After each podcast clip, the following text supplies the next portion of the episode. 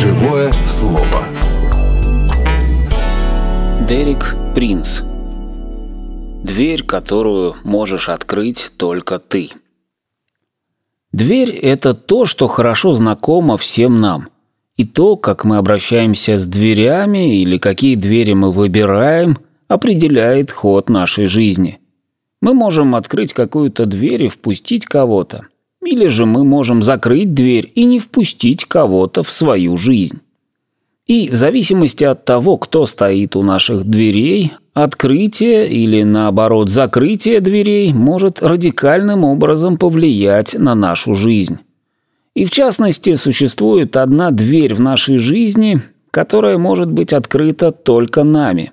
И решение, которое мы принимаем в том, закрыть эту дверь или открыть – определит ход вашей жизни. И не только во времени, но также и в вечности. Возможно, вы уже угадали, что это за дверь.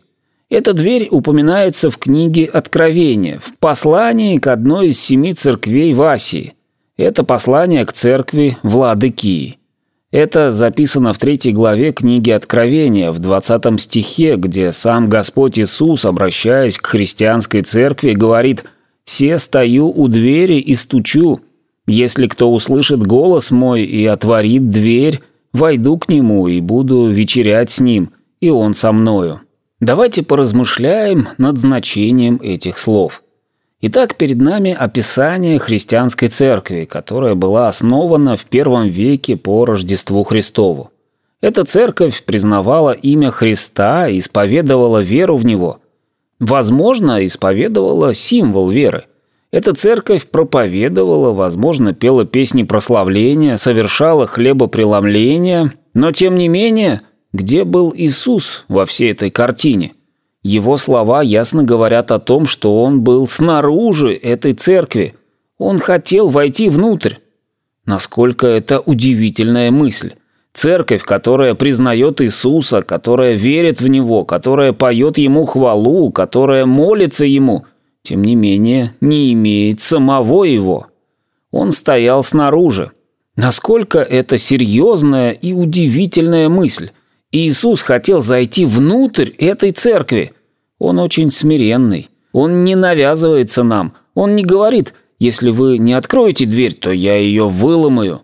Он говорит, я бы хотел, чтобы вы впустили меня. И если вы откроете дверь, то я войду». Но из слов Иисуса мы можем сделать очень ясный вывод, что открытие дверей – это то, что должны сделать мы. Это то, что не будет делать Он. В греческом языке, на языке оригинала, ясно говорится о том, что в этих стихах Иисус обращается не в общем ко всей церкви – но индивидуально каждому отдельному верующему. Если вы лично откроете двери вашей жизни, тогда Он войдет в вашу жизнь. Почему же Иисус стоял снаружи? Были ли эти люди неискренними? Я так не считаю. Чего же тогда им не хватало? Я верю, что ответ на этот вопрос могут дать нам слова Иисуса. Почему Он стоял снаружи? Послушайте еще раз эти слова – все стою у двери и стучу. Если кто услышит голос мой и отворит дверь... Итак, в чем ключ? Этот ключ содержится в этих словах, начатых со слова «если». «Если кто услышит голос мой». Вот в чем была проблема этой церкви. Они не слышали его голос, и вследствие этого он оказался снаружи. Я бы хотел, чтобы вы запомнили, что наши личные отношения с Господом играют решающее значение в том, где будет Иисус в нашей жизни, внутри или снаружи. Речь идет не о форме поклонения, не о благочестии, не о ритуалах, хотя все это имеет свое место. Но тем не менее, ничто из этого не может стать заменой в слышании голоса Иисуса. И это говорит о взаимоотношениях с ним, о взаимоотношениях прямых, личных, близких. Эти отношения не привязаны ни к какому-то особенному дню недели, особенному времени в сутках или каким-то особенным церемониям или традициям. Речь идет о личных отношениях, если кто услышит голос мой. Иисус говорит очень ясно и просто в разных местах Нового Завета о том, что именно к этому Он стремится и желает увидеть в нашей жизни. Он хочет не того, чтобы мы просто стали религиозными людьми, не того, чтобы мы просто имели правильную теологию и знали все истины.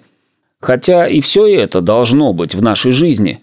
Но самое главное, чего Он ищет в нас, Он говорит об этом в Иоанна 10.27 – Овцы мои слушаются голоса моего, и я знаю их, и они идут за мною». И снова мы видим, что ключевой вопрос – это умение слышать голос Иисуса.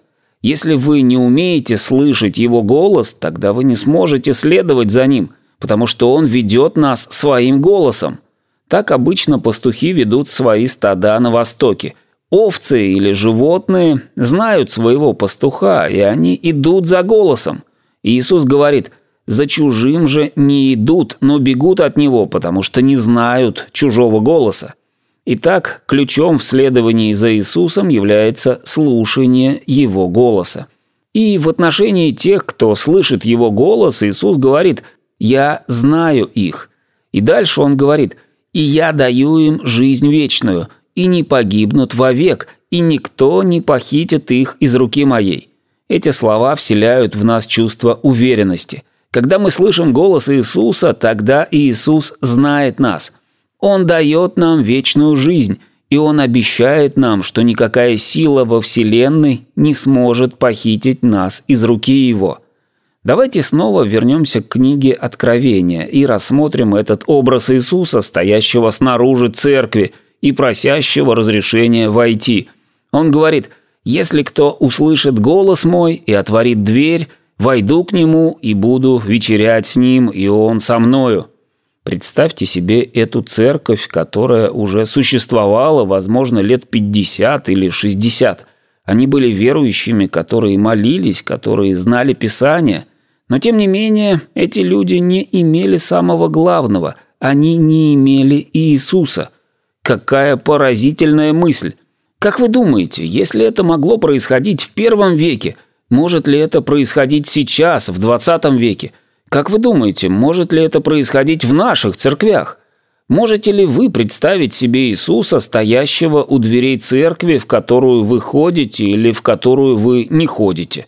Возможно, вы вообще не ходите в церковь. Вы представьте себе этот образ Господа славы, Спасителя, Вечного Царя, который в своем смирении стоит у двери и говорит «Если ты услышишь голос мой, если ты отворишь свою дверь, то я войду».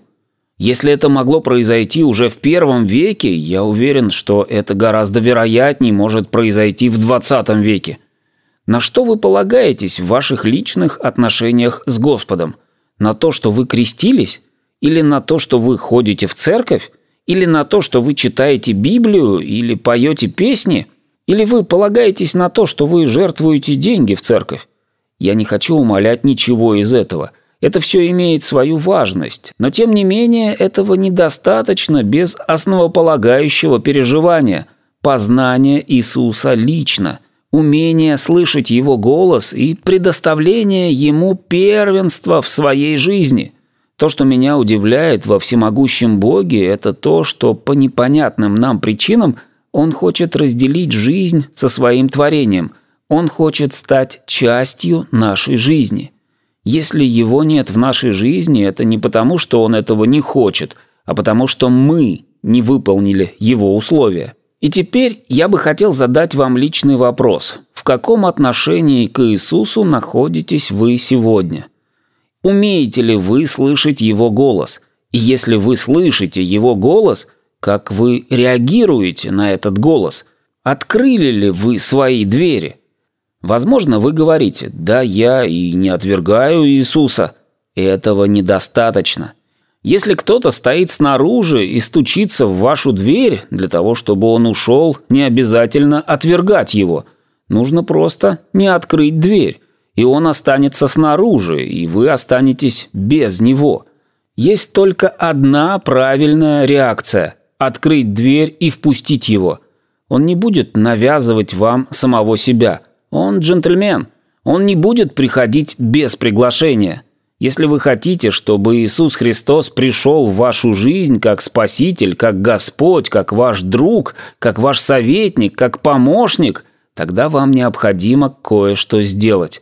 Возможно, вы слышали его голос только что, слушая эту радиопрограмму. И сегодня вы впервые в жизни осознали, что есть Спаситель, который хочет войти в вашу жизнь, который хочет помочь вам – который любит вас, который переживает за вас, который знает все детали о вашей жизни. Но вы вдруг осознали, что он стоит снаружи в вашей жизни. Сегодня я хотел бы сделать вам предложение, откликнуться на его призыв, впустить его в свою жизнь. Аминь.